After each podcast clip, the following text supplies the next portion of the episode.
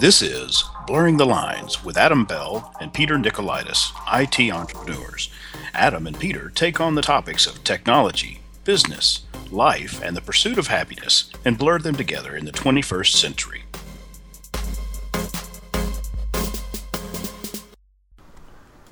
Good morning, good afternoon, or good evening, and welcome back to another thrilling action and technology and personality-packed episode of the Blurring the Lines podcast. I am your host, as always, Peter Nicolaitis, and as always with me is my daring and thrilling companion, Adam Bell. Daring and thrilling. Good morning, Peter. I'm glad to be here. That was a thrilling intro. I'm excited now. See, that's the idea, man. We got to just amp it up a notch. Yeah. Good morning, Peter. Hey, Adam. What's happening? Yeah. We're going to need to do the podcast. Go ahead and ask me to record on Tuesday. Yeah, I know. We're recording on a Tuesday. Isn't that weird? And Friday. And Friday. Yeah.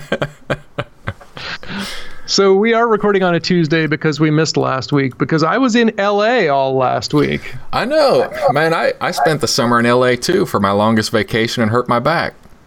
Yeah, that sucks. Now, yeah. Now, we should clarify for someone who lives in Nashville, what do we mean by LA? Well, it's not Los Angeles. It is Lower Alabama.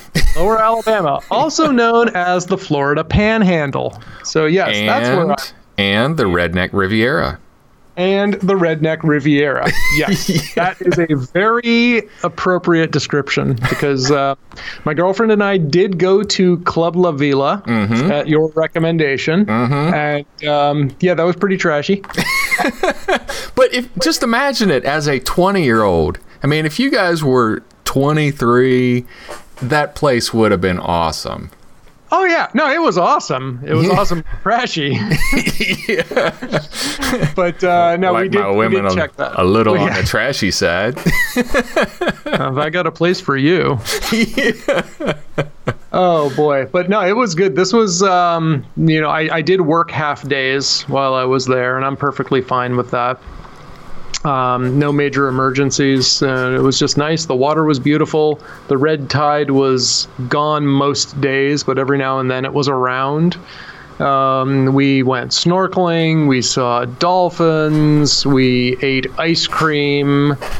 We had really good luck with food when we were dining out. Every time we were out, it was a good experience. We hit a lobster fest, which happens once a year. Just happened to be there on our last day. And we saw lots of places where, apparently golf carts are street legal in Florida. Who knew? Yeah.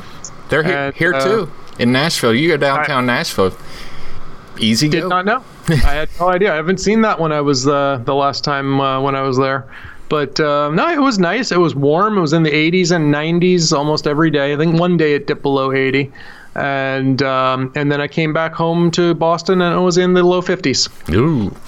Well, and you were lucky then because in Destin, which is not very far from Panama City Beach, there were blooms of algae, and so there were a bunch of dead fish.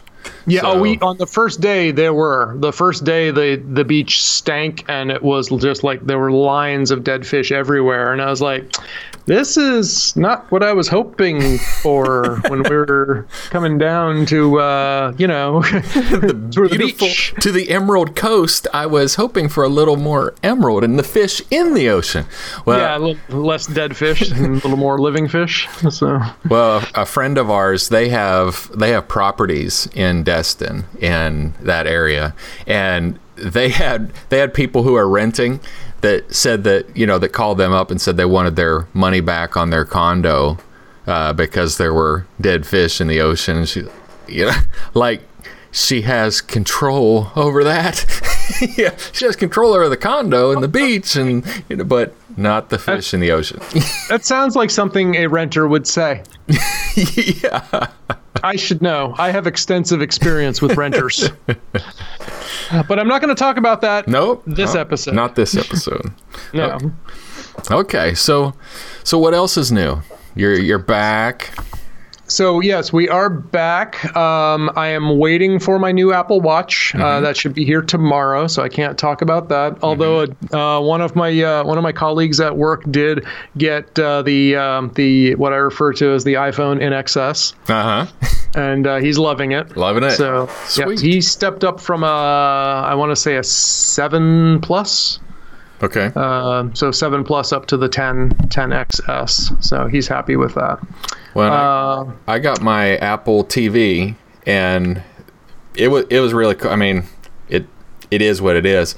But the thing that it did impress me was once I signed in, it was so easy to screencast from my mobile device onto the TV. Mm-hmm. I mean, that was within seconds. Yep. I kind of expected it to be a little janky, a little... you know, every other IT thing, but they really made that easy and fast. I mean, it just went.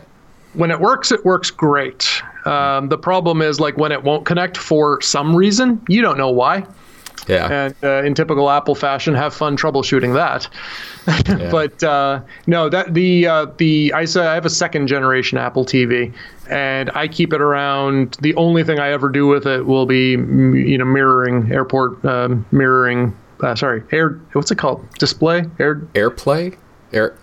Yeah, AirPlay. Thank you. That's the only reason I keep an Apple TV around. I also have a couple of old Airport Expresses, but they're not connected or plugged into anything, because I think I talked about that last week, how I've lost functionality with since moving to the Sonos. Yeah. And speaking of Sonos, you may recall that the reason I bought it was for A-word integration.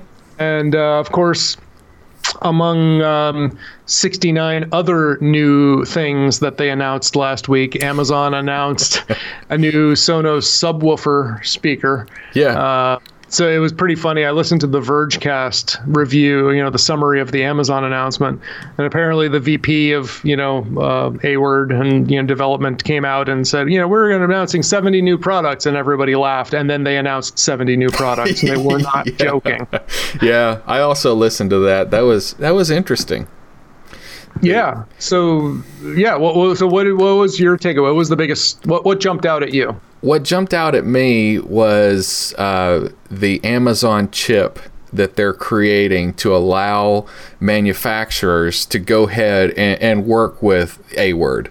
I mean, it's perfect. I mean, Apple kind of, I guess they kind of do something like that, but this is, I think that's a great idea. You know, and then they did talk about, I don't know, Amazon has become such a big player. You know, they talked about, you know, they opened up lines of things that are never going to be used, that are never practical to use. But because they have so much power and, you know, technical abilities, they're going to do it anyway. Like, well, you know, can't you do better than that? I mean, file that under because we can. Because we can. You know, why not make things the best darn product they've ever seen? Because I mean, that's what I've been impressed with Apple. You know, it's like they spent, you know, how much time and money on the button so that, you know, fingerprint and all the things it'll do. What if Amazon, you know, narrow it down? But my big takeaway was that chip. I think the chip is a great idea to allow integration with their device, and I don't know if they're giving it away or if it's very inexpensive, but I think it's great, because I was thinking about the Sonos, and I never even heard of Sonos until you mentioned it. And you know, I don't want to buy any device that I'm gonna have to kind of have troubles like you've had, where it doesn't integrate well, or it doesn't integrate as part of it. So making devices that are completely native, you know, with quotes around it, more or less native to the device, because that's my technical advice for anybody when they're buying an Apple or they're buying a Microsoft. Don't try to cross the streams. You know, believe me, I don't want to have the technical troubles that I've had either. It's a pain in the butt. Yeah. What about you? So what was your big takeaway from that? I immediately signed up for an invitation for the Alexa Auto cancel. Yeah. But I don't know yet if it's going to work with a Tesla. So the way I understand it, the auto device is essentially it's an Echo device with just inputs and a Bluetooth connection. So you stick it in your car. Maybe it's got a microphone, or maybe it just uses the car Bluetooth. But apparently, you can use, like, if you have Google Auto or whatever the Google is, car equivalent is, or if you have the Apple CarPlay, it will integrate with those. So if you ask her, a word for directions, she will do deep links into Google Maps or Waze or Apple Maps and route you that way. Problem is, I don't know if my Tesla gives that level of integration. Yeah. Now, because I have Google Maps, but it doesn't integrate with anything. And that's one of the things that is bugging the hell out of me is we've got this, like some of the most computing power on wheels in the Tesla Model S. And yet the Google Maps app that's in there doesn't integrate with anything. So, like, if I want to plan a drive to somewhere, the only way I can get it into the car, other than tapping it manually or using the dictation service in the car, is I have to add a calendar event and synchronize my calendar with my phone to my car. Then it shows up and I can click on that. Oh, that's a bummer. Oh, it is. It totally is. And the Google Maps that's included in the Tesla is not as functional as the regular, say, iOS app. Like, I use every now and then, depending on the day, I'll use Apple Maps, I'll use Waze, I'll use Google Maps. I like the real-time notifications from Waze. I know theoretically they all have real-time notifications, and theoretically Google has access to the Waze stuff. But Waze sometimes seems to be a little more up-to-date. It also, even though Google has access to all the Waze traffic stuff, Waze still regularly will give me alternative route directions that the other two do not give.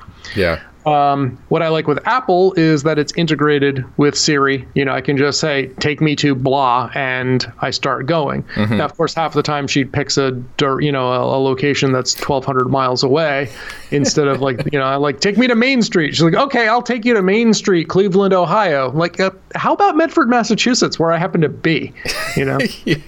So much for contextual awareness there, Tim Cook. But the thing I really like about Google Maps is that it allows you to have stops along the way.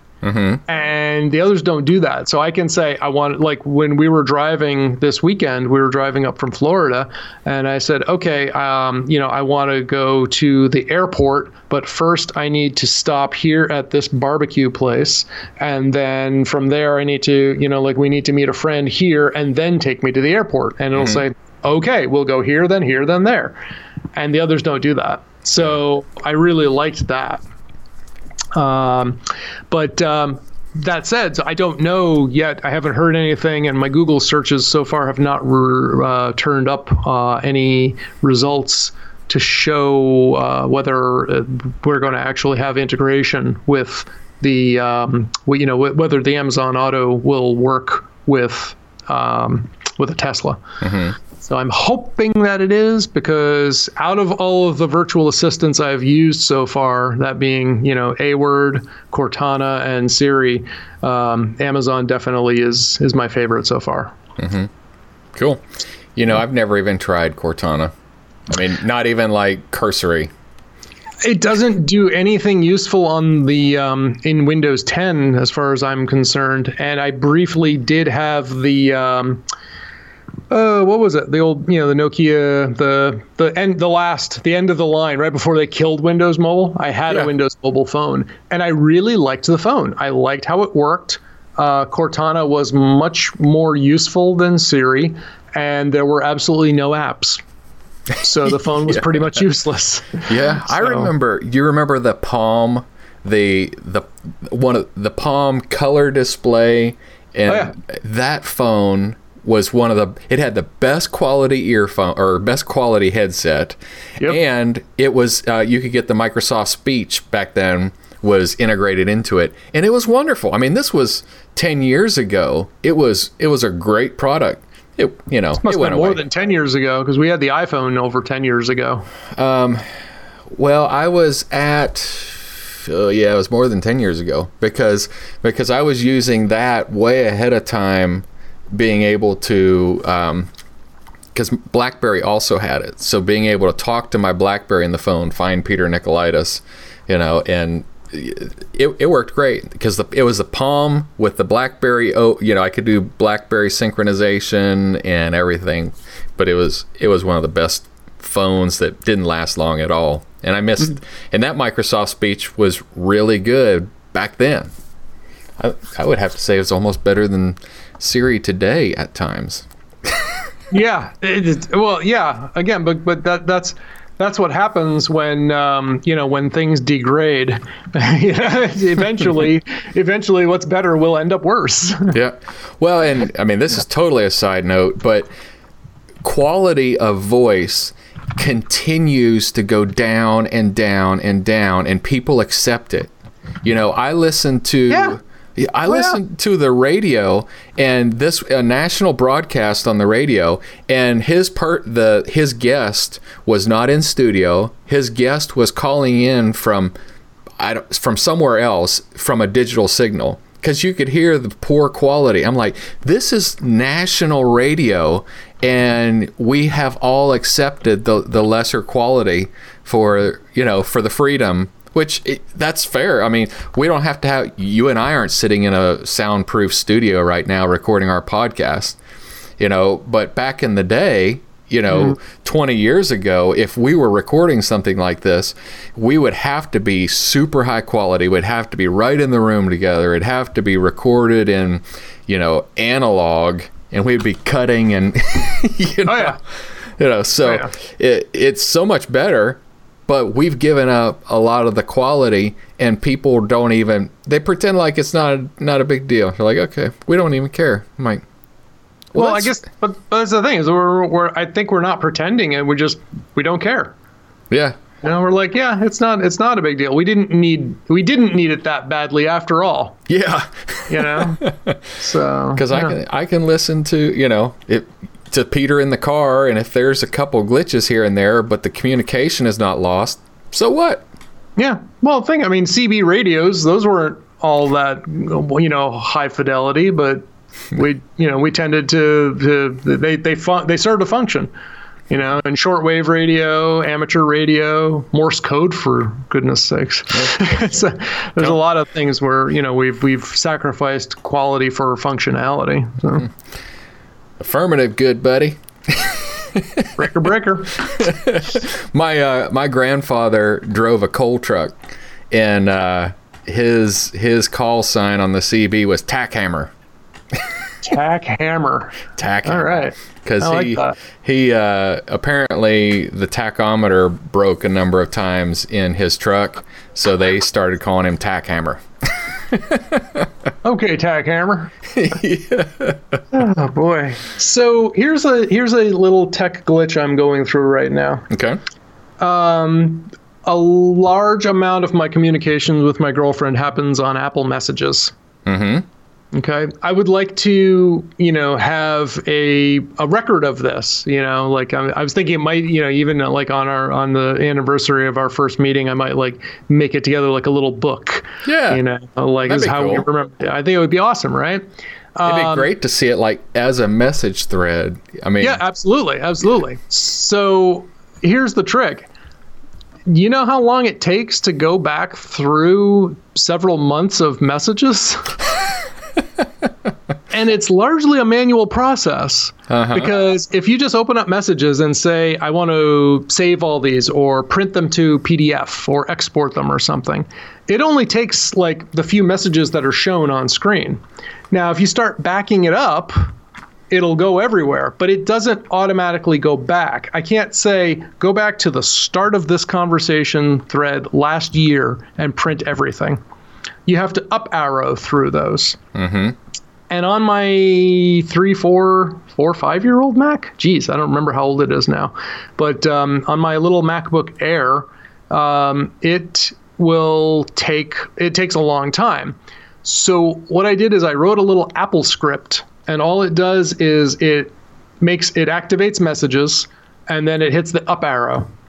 and it just starts scrolling up through the old conversations. But I get the regular spinning Apple beach ball regularly. Yeah. So it's hitting up while messages is saying, hold on, I'm thinking, I'm loading. Now, all of these messages, they're archived on my computer. They're here on the local hard drive. Mm-hmm. I believe they're also in the cloud, because mm-hmm. I'm pretty sure if I grab a new Apple device and I, open up a thread, I can start scrolling back there as well. So I'm not sure exactly where the throttling is happening, where the bottleneck is. But I had just gotten back to as far as January for this morning when it crashed. It had to go all the way through it again. Yeah. Got to start over again. Right. So now I'm back to March. And March is around where it starts to really slow down. Mm-hmm. And this is, again, why I wrote this little script, which just says, I give it an arbitrary number. I said 3,600 times with a 1-second delay. So essentially, go for an hour and hit the up arrow and the page up button, then wait a second, page up, wait a second, page up. And I'm watching it now. It's just sitting there. And now, okay, now it moves. There's a little flurry of activity. And then it sits and waits again. And so, this is frustrating. It would be nice if, I could just take this messages database file that's on my hard drive and say... Okay. Print it, mm-hmm. archive it, convert it to HTML, do something, right? But I can't. So I think that's an app.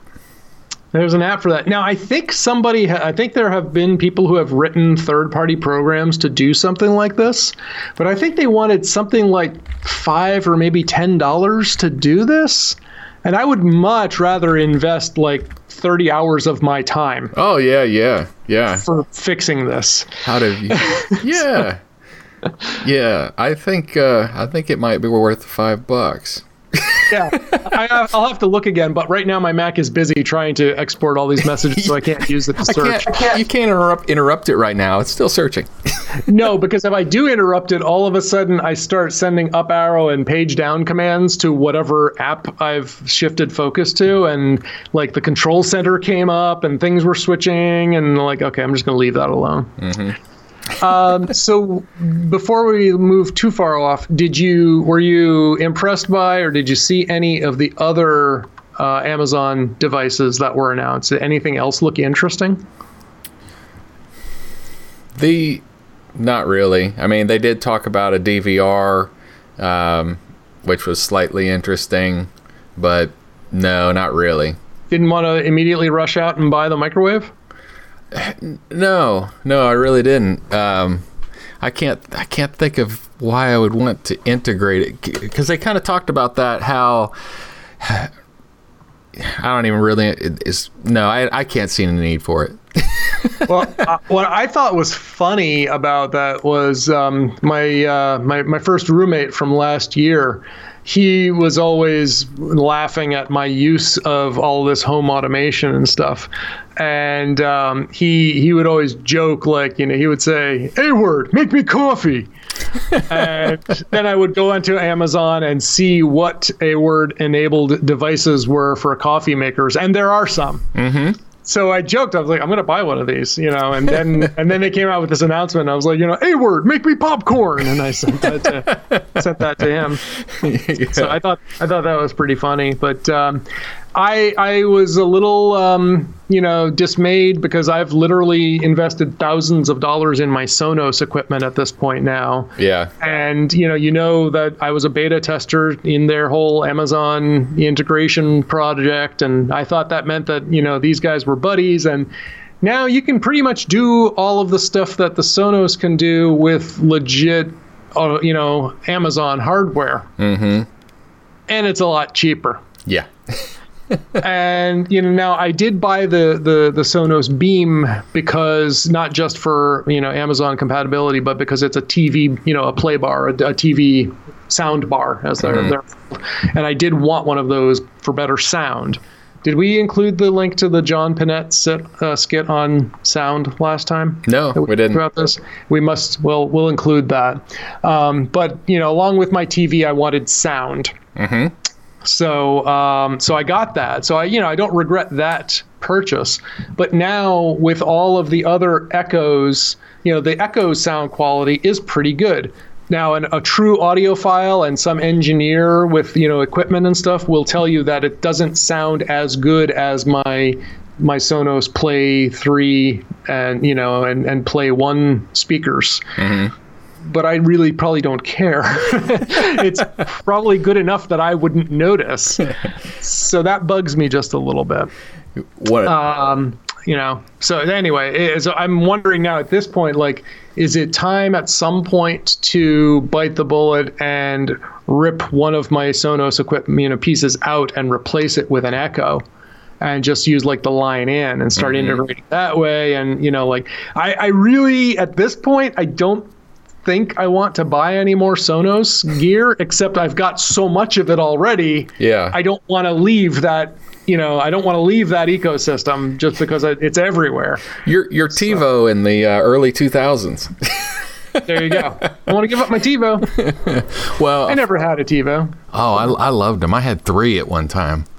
Wow. Finally, I didn't watch that much TV to justify that. Yeah, I didn't really either, so I don't really know I had them. But anyway, but a funny thing. So when I was going to the gym and doing the cardio theater, the closed captioning was always on because you could never turn it loud enough that you could understand the words in a way that it wasn't so loud in the gym. So subtitles were on, and. Right. And I got to where I realized, how much I miss in a movie because of, an actor is low talking and it's a subtle thing. And I catch a whole lot more of the movie by having the subtitles on because I know exactly what they're saying. Yeah. Oh, yeah. Well, I have started watching everything with subtitles. And the girls my girls, my wife and my daughters, they all were made fun of me and they're like, you're an old man, you can't hear. I'm like, well, I can't hear the voices as clearly as I would like them to. And we have to get them so loud that the explosions are, throughout the room, in order to hear the voices. Now I turn on the closed captioning. They've gotten so used to understanding the entire dialogue that they now watch it with closed captioning turned on. I didn't remember, one of the things for me when I watched Infinity War, when I watched it again locally, at home for the first time, I had subtitles enabled from some previous, movie that I was watching. Mm-hmm. I didn't remember all of the names of the characters from Thanos's, 4 Horsemen or, and it was like, oh, that guy's name was Ebony Maw. Right. I didn't remember that, and it's not like they're introduced. Yeah. If you're reading the comic book, you've got these panels and these balloons, which say, this is Ebony Maw. This is Thanos. This is, all these things. You don't get that. It's just later on somebody refers to, the Maw is dead. I'm like, wait, who? When did he, he didn't show up and say, hear me, I am Ebony Maw, child of Thanos, yada, yada. It's just hi, I'm here to kill you. Yeah. Okay, thanks. Uh-huh. So I liked having the subtitles because you do pick up extra stuff that you just don't get anywhere else. And sometimes there's jokes too, very subtle jokes. Yeah. I can catch those in the subtitles way easier than I can the non. So I don't know. Yep. Anyway, there's data there. So there's a bunch of new stuff. Like we said, they've got, Amazon has its own smart plug, which is great because I just bought 3 from some, little Chinese car, company that makes them. Yeah. What do I have here?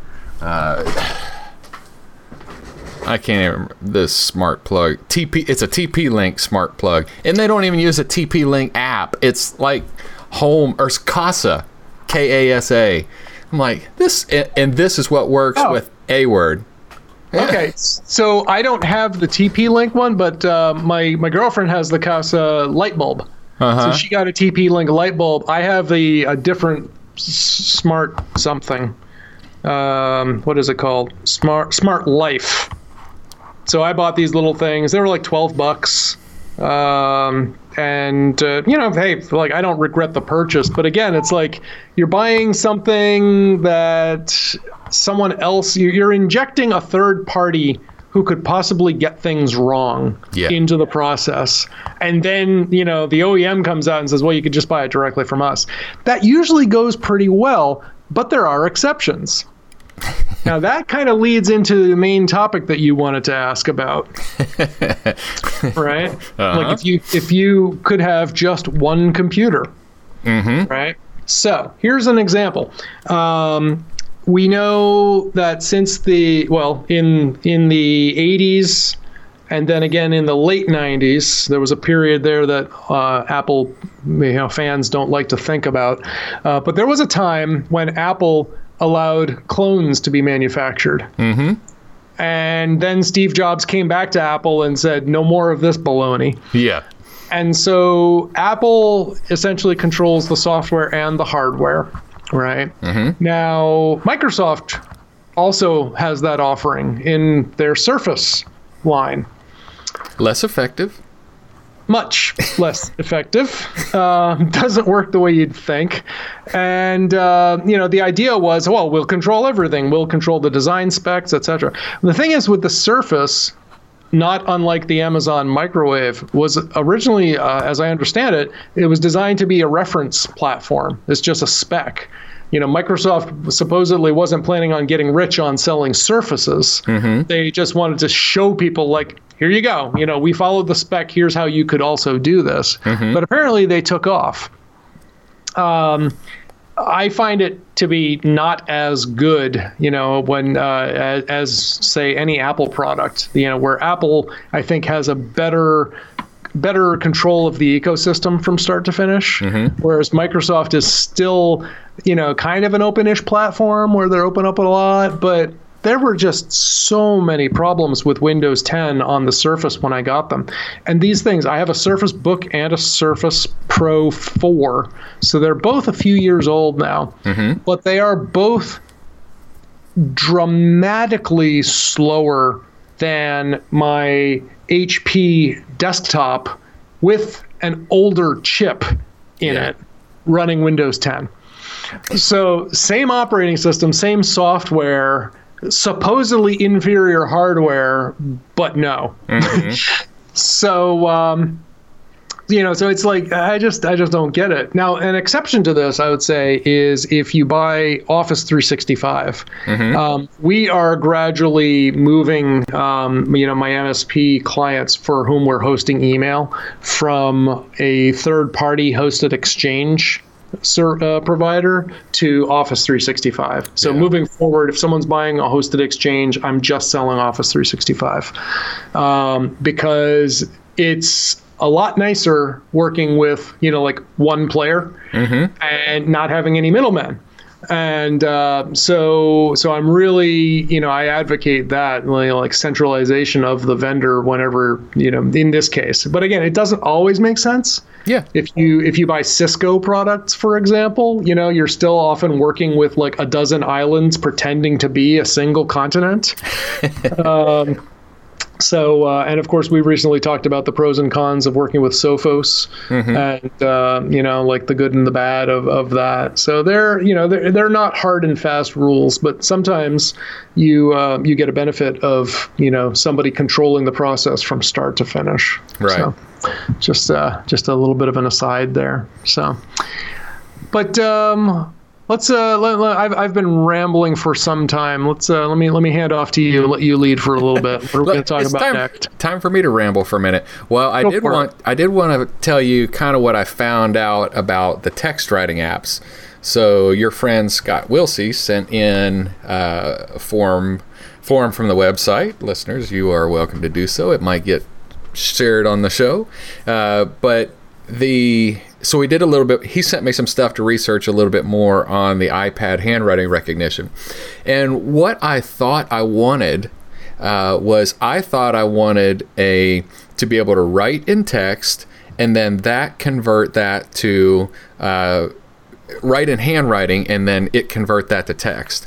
Well, I don't really need that if I can search the handwriting. Now, if I were writing like a book, that would be nice to be able to handwrite and then convert it to text. But I wouldn't write an entire book that way personally. But being able to search my notes is the primary objective. I want to be able to sit on an airplane and write notes, and then I need to find something about the podcast. I can do a search. Well, iTunes or the built-in note-taking app will allow you to do that. You can write with your Apple Pen, write notes, whatever you want, and you can search it in messages just like you can search any message. So let me interrupt for just 1 second. Did you know that Neil Stephenson wrote the Cryptonomicon all in quill pen? No, I didn't. I'll include that link in the show notes. Sorry, continue. Yeah. So it will do it. The problem with the Apple Notes is, a problem for me, is the text line is so small. It's narrow. Like the pencil is narrow and the marker is so big, it's like writing on lined paper with a dull crayon. Oh, sorry. Quick errata. It wasn't the Cryptonomicon. It was Quicksilver. Which was set around Cryptonomicon. Sorry. Okay. Continue. So the text is narrow, and what's it called? Notability has beautiful handwriting, and you can set the pen size, the pencil, the diameter of your writing, which I really like. There is no option for changing the diameter in the Apple Notes, which is a real bummer because it's kind of small to read. And I like the way, I think it's more than just a personal preference, because I did a Google search to see if there was a way to increase the pen diameter, the pencil diameter. And there were other people that were just... they were going kind of insanely upset about it, a first world problem, but they were being rude about it and completely upset. And I'm like, well, if it's that important to you, use Notability. Because Notability's got all kinds of really cool stuff, but I don't want another platform. I either want to be all in on notes, so every document that I've got to search or find, I'm going to search for notes, or I'm going to be completely Notability. I don't want any cross, the only exception might be is if I had to do a presentation that was going to be a big deal for my business or life or church or something. But yeah, I'm just using notes because the notes are there. The notes sync to every single Apple device that I have. And they're so small, you don't even think about it, So there, I didn't test the Ginger Labs, but I did test the Notability, and the Notability wasn't working on my iPad. There's an option for copying what you've written, like selecting what you've written and then pasting it, and then it will do object text recognition and convert it into text. But that wasn't an option on my iPad, even though I followed the instructions.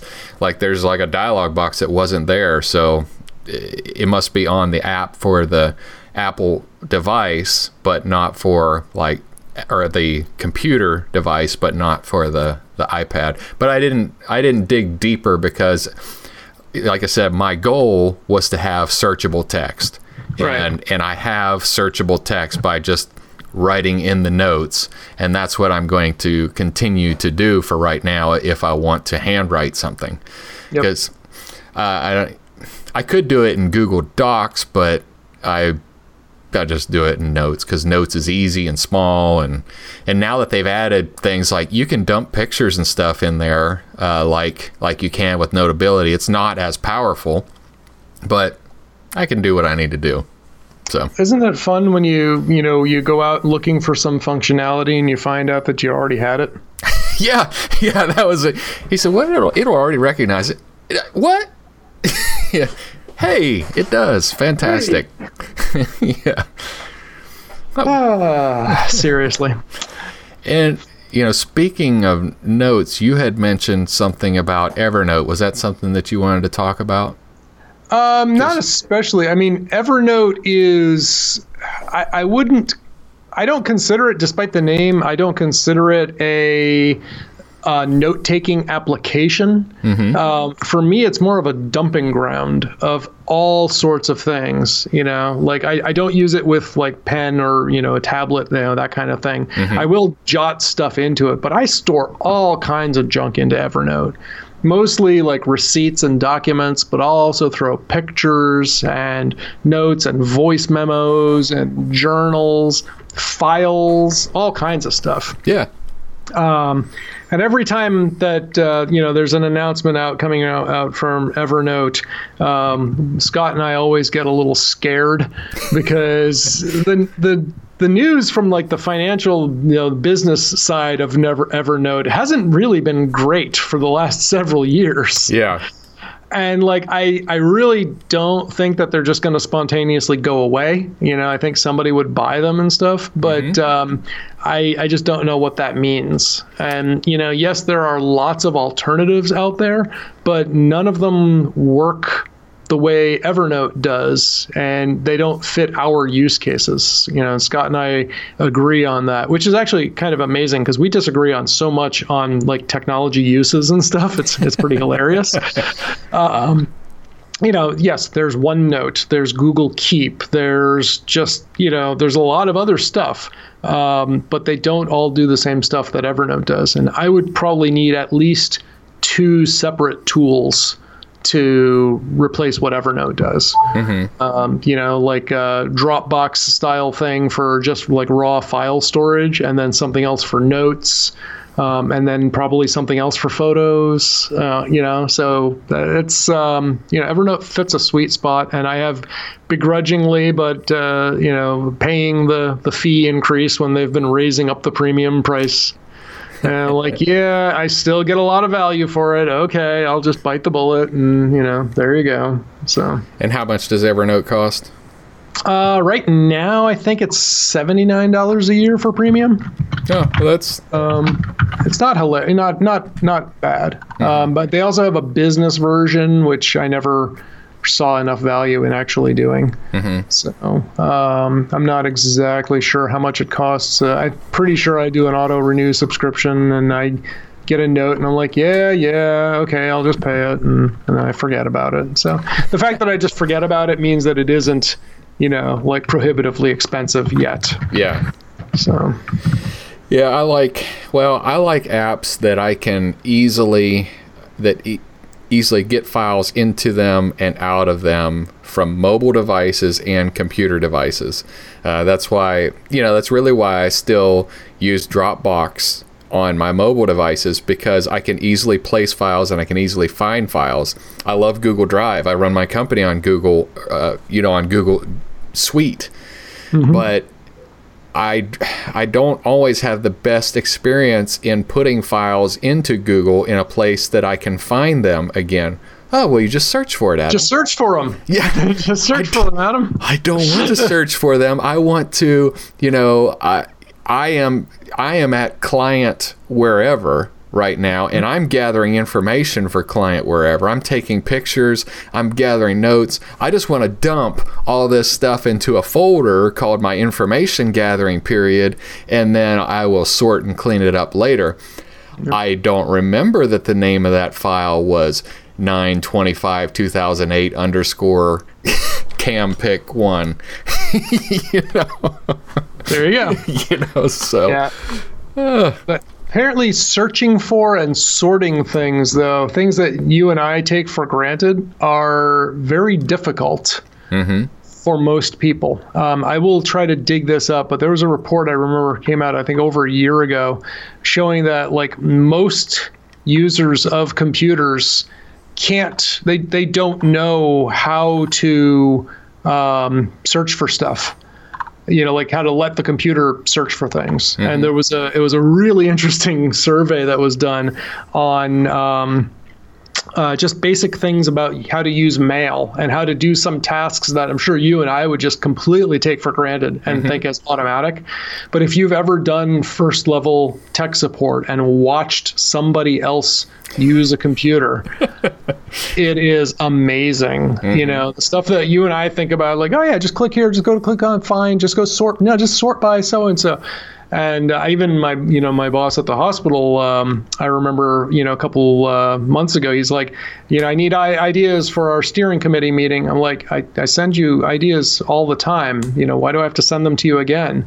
Just search for, you know, from colon Peter, ISSC or steering committee, you know, and he's like, what? I don't know how to do that. And I was just like, it's a search box. It's right there, you know. And my boss, he's a former engineer. He's a techie guy, you know. So I had to actually come over and show him, look, here, if you go like, from colon Peter, that, you know, means it's coming from me.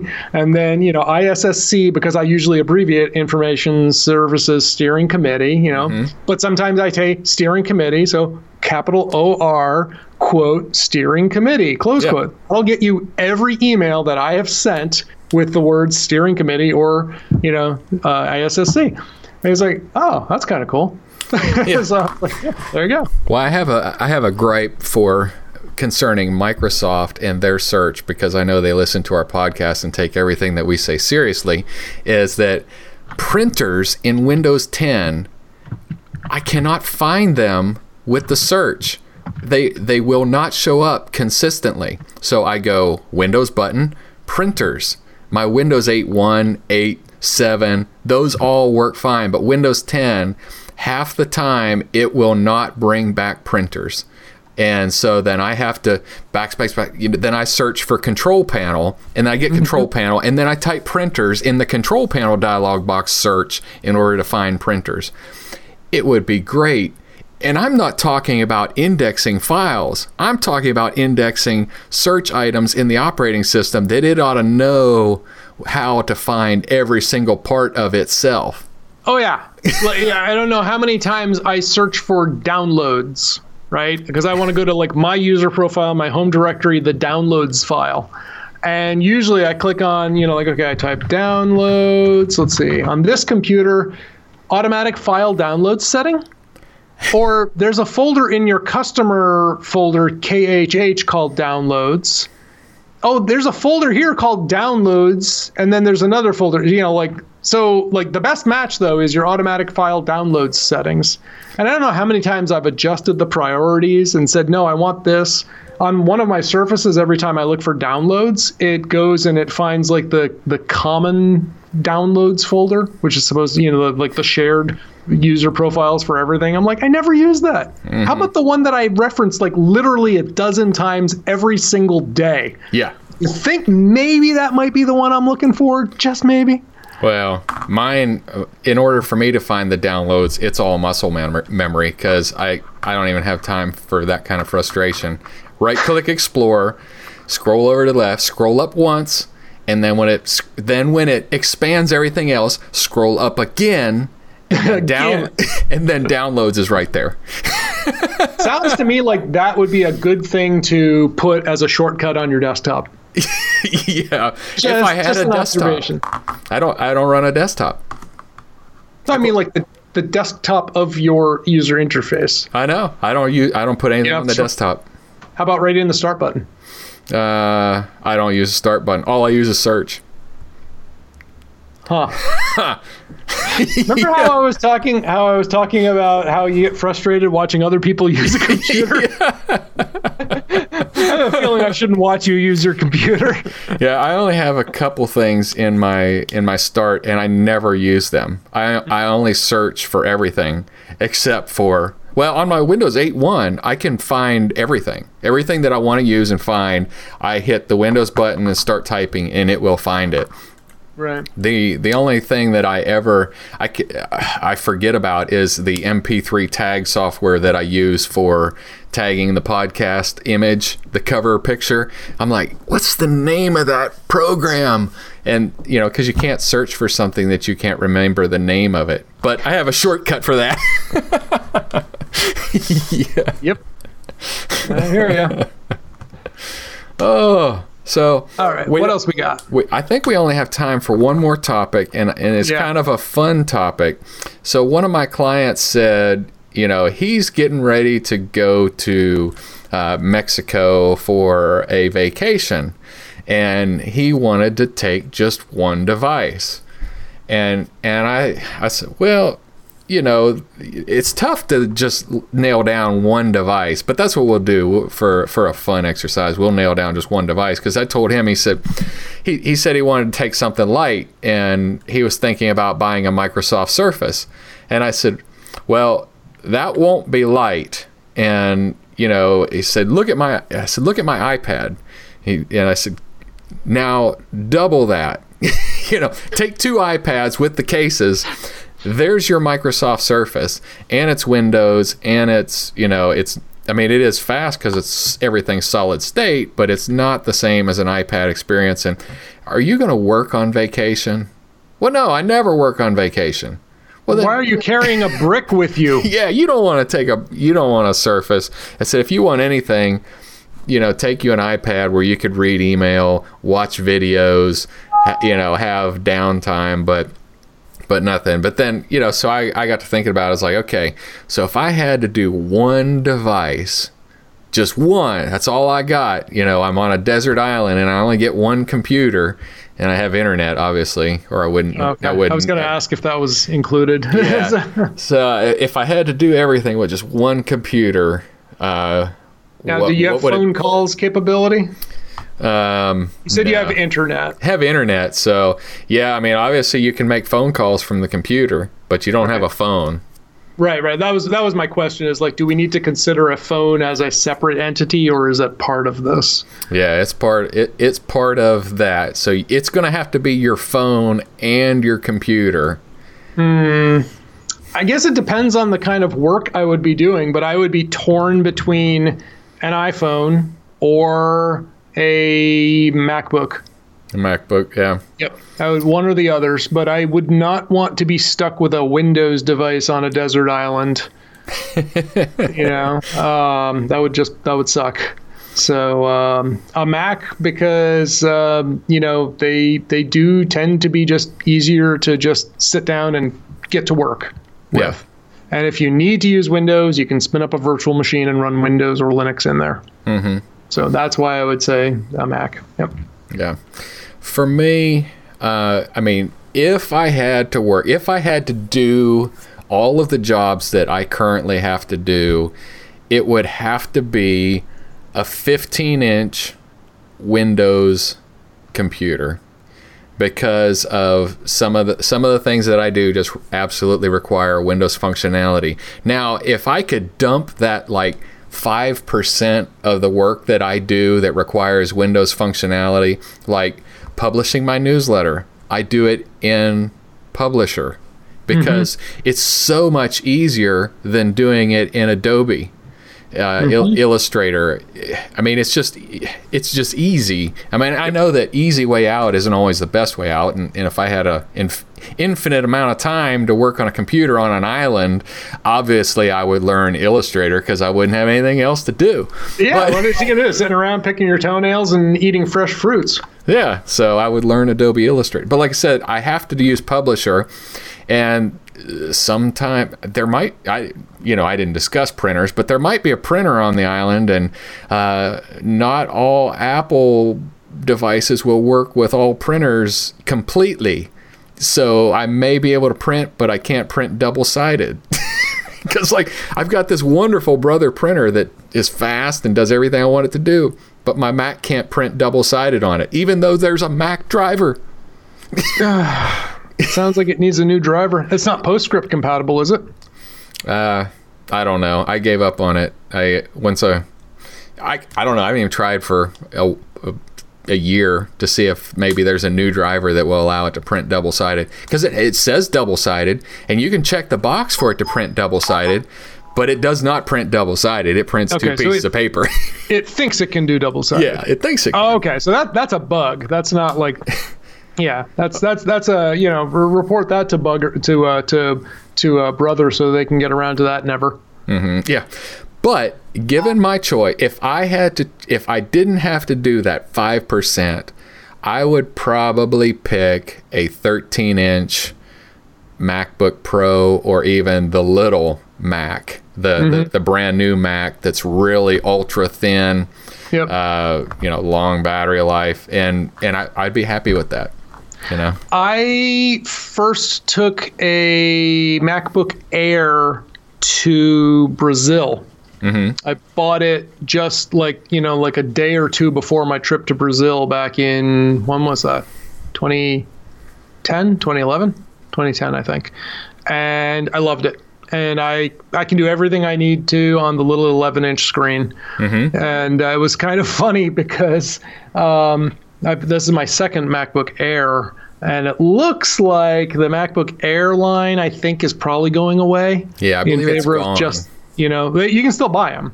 Yeah. But like the iPad Mini, you know. Oh, incidentally, if anybody needs an iPad Mini smart cover, just send me a message. Maybe the first person who asks gets it for free. Yeah.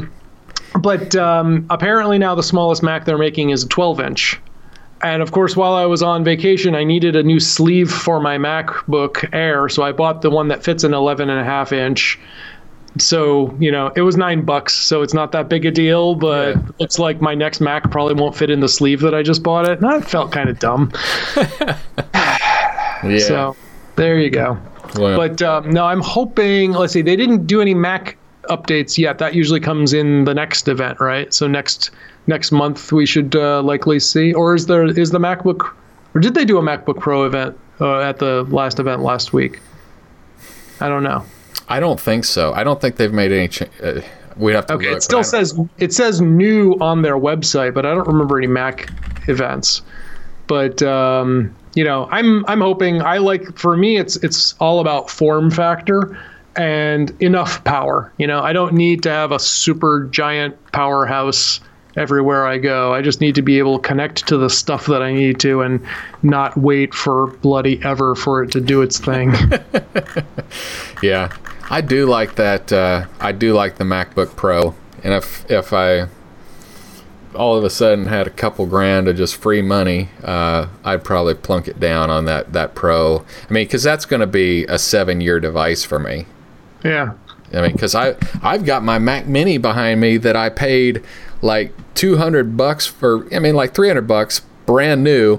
And of course, me being a tech and you could work on that thing, I bought it with the cheap amount of RAM and the cheap hard drive, because that's the first thing I ripped out of them is I put solid state in and then I put more RAM in it. And then all of a sudden I had a hoss of a Mac, and it's still running. I mean, it's a 2012 version of the Mac Mini, and it's still supported. It still keeps running as fast. I could even play World of Warcraft on it. I mean, so it's got enough processing power to play games. I don't play World of Warcraft anymore, but I was gonna say, when was the last time you played World of Warcraft? I played probably 6 months ago. Every once in a while, I get a bug, and I will redo an account, and I only do it for 30 days because I'm real excited about it for about a week, and then the second week I might play a day or two, and then before I even know it, the month has gone by, and I didn't even know that I hadn't played it. I mean, that I had not played it. I don't know. It's just, I guess the things of children go with the, go with age. Because, I do enjoy it, but I just, I don't know.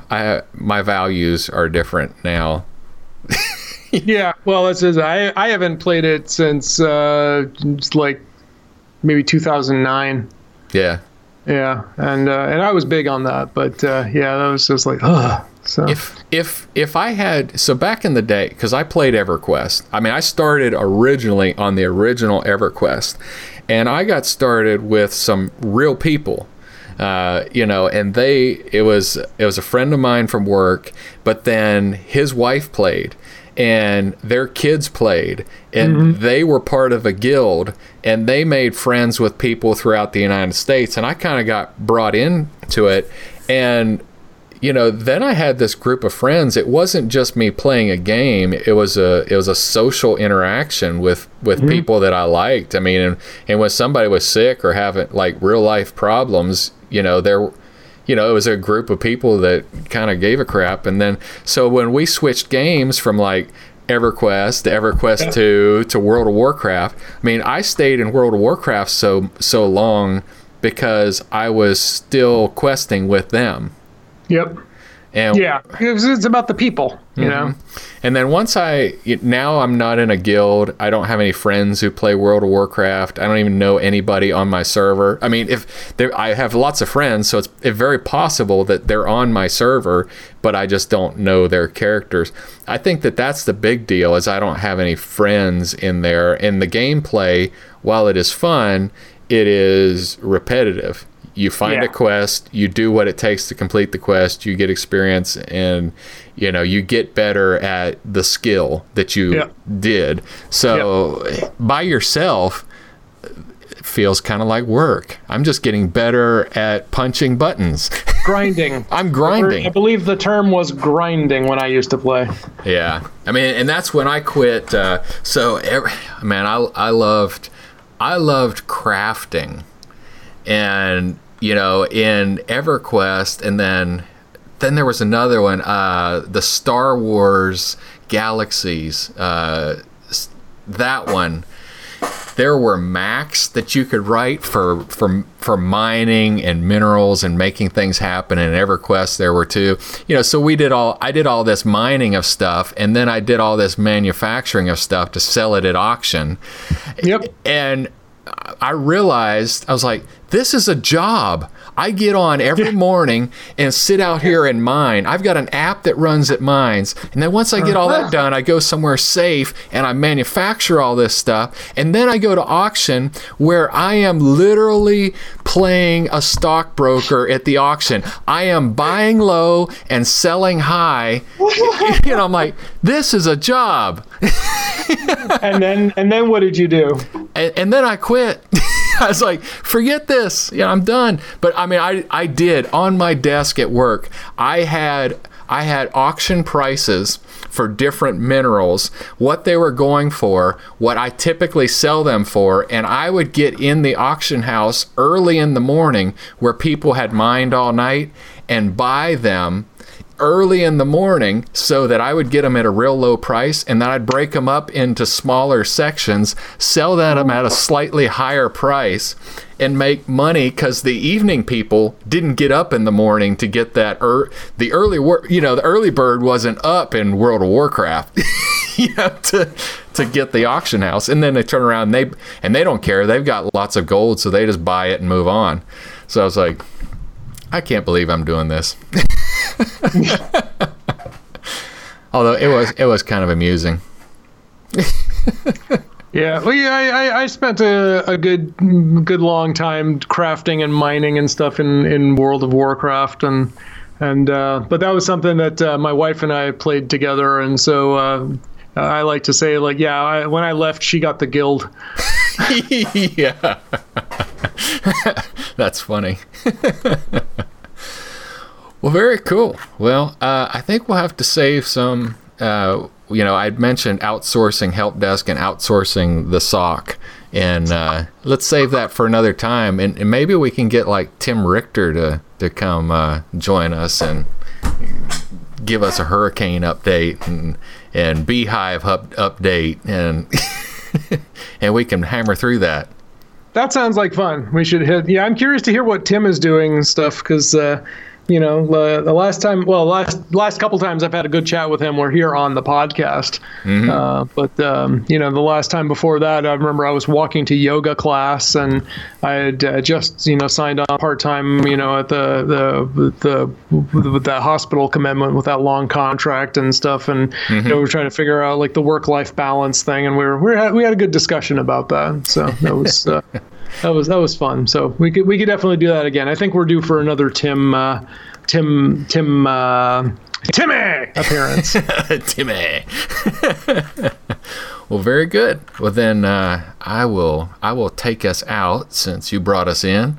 Absolutely. So all of our notes will be up on the website, and we, you know, as of today, the feedback that we did get, we brought it up on the show. So if you have additional feedback, we would like to hear that.